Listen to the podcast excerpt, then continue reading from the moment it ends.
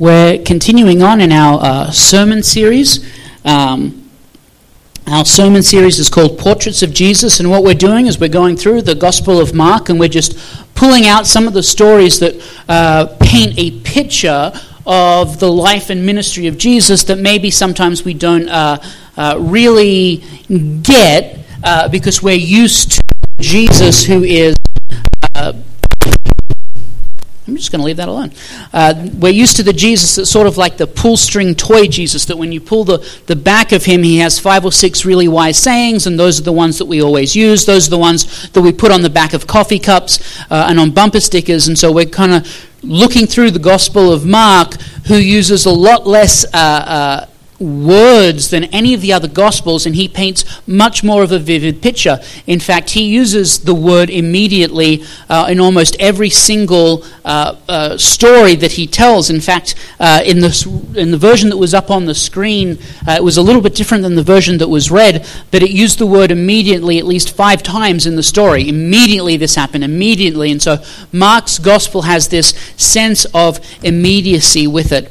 And what we're going to look at today uh, is discomfort. And I know all of you came to church hoping that there would be a message about you not being comfortable. That's what everyone wants when you go into church. But we're going to look at a, a discomfort, and we're going to start with this sort of idea of comfort versus confrontation. So if you have your Bibles, I invite you to turn to the Gospel of Mark, chapter 1. We're going to be just going through those verses that were read for us, uh, but I always like you to read along with me so that you know that I'm, I'm pointing out things that are actually there. And this is what God's word says. Passing alongside the Sea of Galilee, he saw Simon and Andrew, the brother of Simon. Sorry, uh, he saw Simon and Andrew, the brother of Simon, casting a net into the sea, for they were fishermen.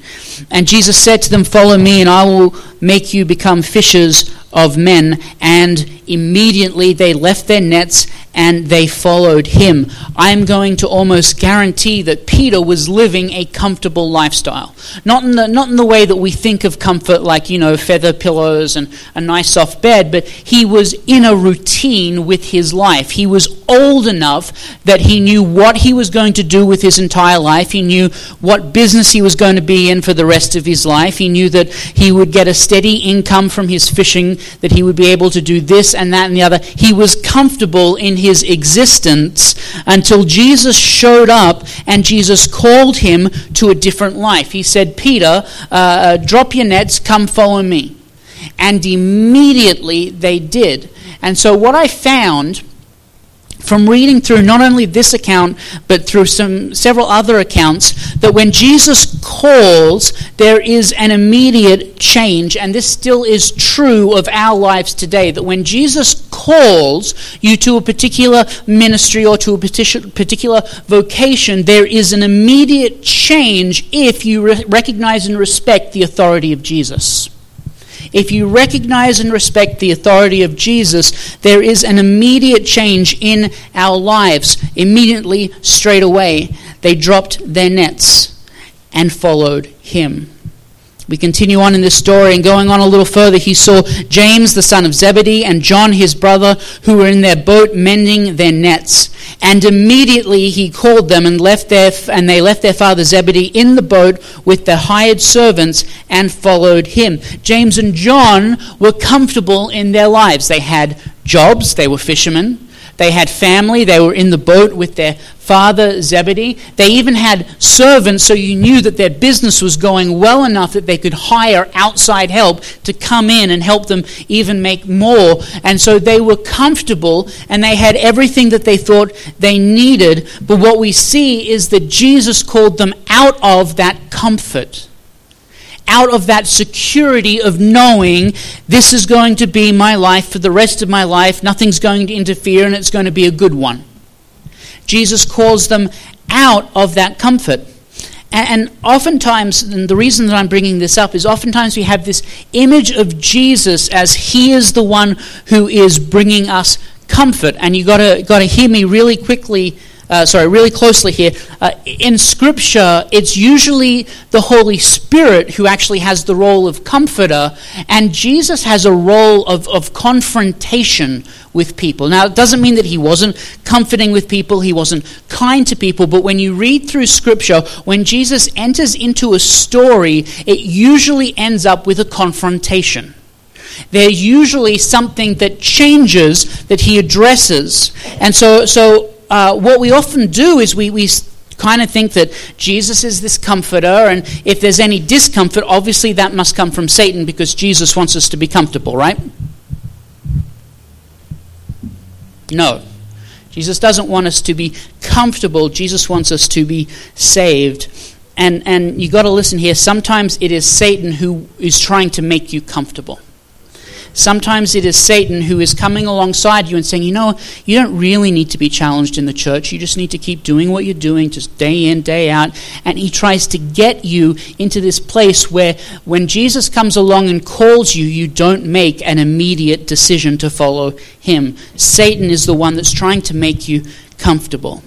And that comfortability in your life usually means that you don't pursue the calling of God has placed on your life because you're comfortable. You don't want to move. You're, you like your spot. You sit in your spot. That's where I am. I'm comfortable there. I'm not going to follow Jesus because it means I'm going to have to get up out of my spot and I'm going to have to move away from that feeling of being comfortable. A lot of times, the calling of God in our lives leads to discomfort and to engage in our calling will require us to come out of our comfort zone. Peter had to leave his nets. James and John had to leave their father. They were called out of their discomfort, sorry, out of their comfort into perhaps a little bit of unfamiliarity and discomfort. And in fact, one of the greatest enemies of faith is actually not fear, it's familiarity. Being so familiar with a situation, so comfortable in a situation that you don't ever want to move out of that situation. Um, a lot of things that a lot of times Christians don't realize that Jesus calls you to uh, things for seasons. Uh, he calls you to a ministry for a season, and we don't know how long that season is. It could be five minutes, it could be five years, but oftentimes what we do is we mistake that season for the entirety of our lives, and we stay in the same season day in, day out with no change, even though God is trying to call us to something better. Mark shifts his narrative and says this in, uh, in this is verse 21, still in, in the first chapter of Mark. And they, meaning Jesus, Peter, Andrew, James, and John, and they went into Capernaum. And, Im, uh, yeah, and immediately on the Sabbath he entered the synagogue and was teaching. And so Jesus immediately enters a synagogue and starts teaching. Now, this Capernaum, uh, Capernaum is a very interesting uh, uh, place. It's a very interesting name. It actually means, uh, uh, its, its pronunciation is actually Capernaum, not the way that we normally say it, but, but it actually means, uh, means village or villager, and Nahum means comfort or comforter. And so Jesus literally is going into a place called the village of comfort. Now, doesn't that sound like a nice place? Doesn't that sound like a place that we all want to just sit around and relax? And we all like sitting in the exact same chair week in, week out because this is my seat. And they're in a comfort place. They're in a place that is comfortable. And they were astonished. These are the people in the synagogue at his teaching, for he taught them with one who had authority and not as the scribes. And immediately there was a, in the synagogue a man with an unclean spirit, and he cried out. What have you to do with us, Jesus of Nazareth? Have you come to destroy us? I know who you are, the Holy One, the Son of God. But Jesus rebuked him, saying, Be silent and come out of him. And the unclean spirit, convulsing, uh, convulsing him and crying out with a loud voice, came out of him, and they were all amazed, so that they questioned among themselves, saying, What is this? A new teaching with authority. He commands even the unclean spirits, and they obey him what Jesus did over and over and over again was he comforted the people but confronted the systems that kept them in place. We looked at this a little bit last week. But here, here's just in that very short story that we find is that some things will not change unless there is a confrontation. Now, I, I, want you to think logically about this if you can. Jesus is in the village of comfort and he goes into the synagogue and he starts teaching as one with authority. That's what Scripture has told us. And it says that in that synagogue there was a man who was possessed with a demon. It doesn't give us any more information than that, other than some of the historical and cultural contextual clues that we will get. And, and here's what I mean by that. If that man was in that synagogue, it meant that that was the synagogue that he went to every week.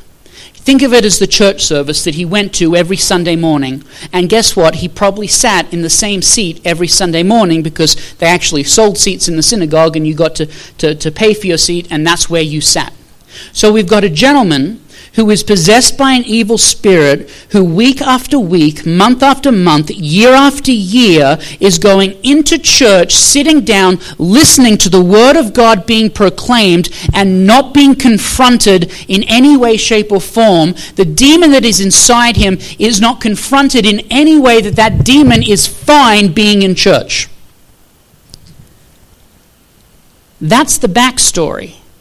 And so when Jesus goes in there and starts preaching with authority, he confronts the demon. Suddenly, this demon knows that things are going to change around here. How embarrassed would you be if it was your church and week in, week out, there was a man possessed by a demon who was never confronted with the authoritative word of God?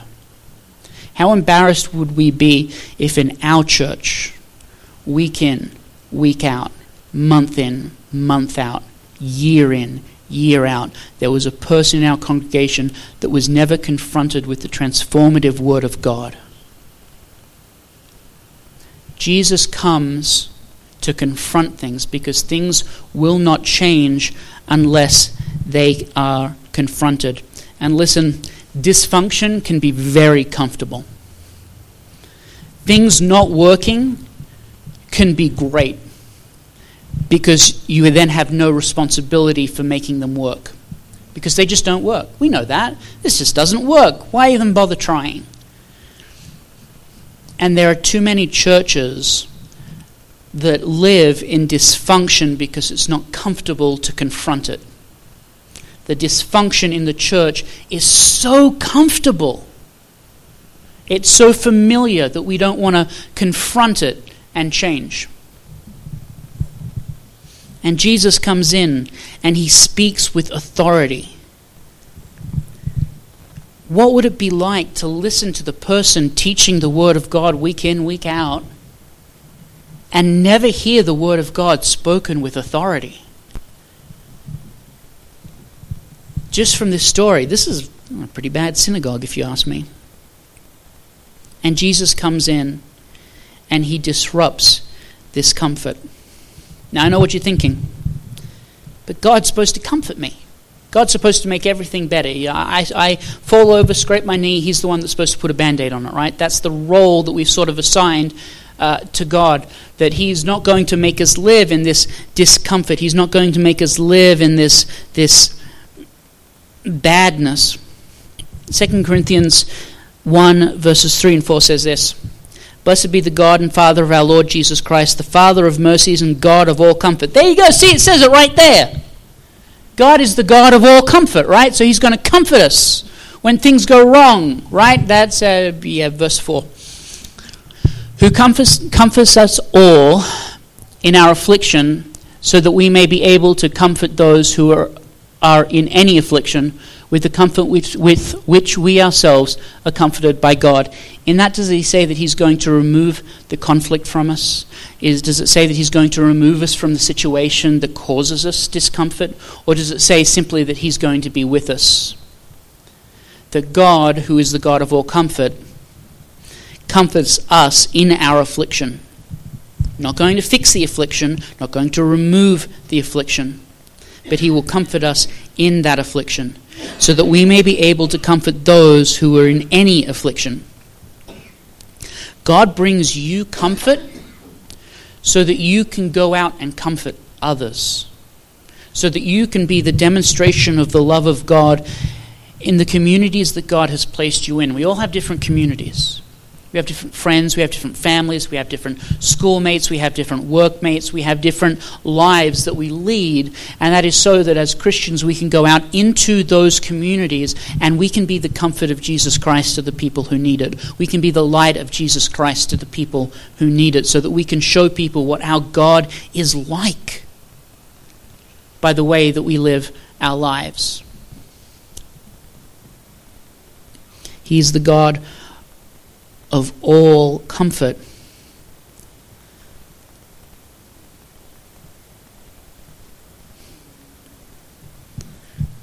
But again, some things are not going to change in your life until you confront them. And we're going to end our time together with this. Just simply this question Are there rhythms in your life that are comfortable yet dysfunctional? Are there things in your life that are a certain way, a certain thing, because they've always been like that? And do you need to change them? Take it a step further. Are there things in this church that are dysfunctional and we've kept them that way because it is comfortable? Because we don't want the embarrassment of going up to a brother or sister in Christ and saying, I don't understand this, let's fix it. How is Jesus confronting us to move out of our comfortable dysfunction and being challenged to move into a place where instead of being dysfunctional, we can effectively communicate the gospel of Jesus Christ to the people who need it. Let's pray together.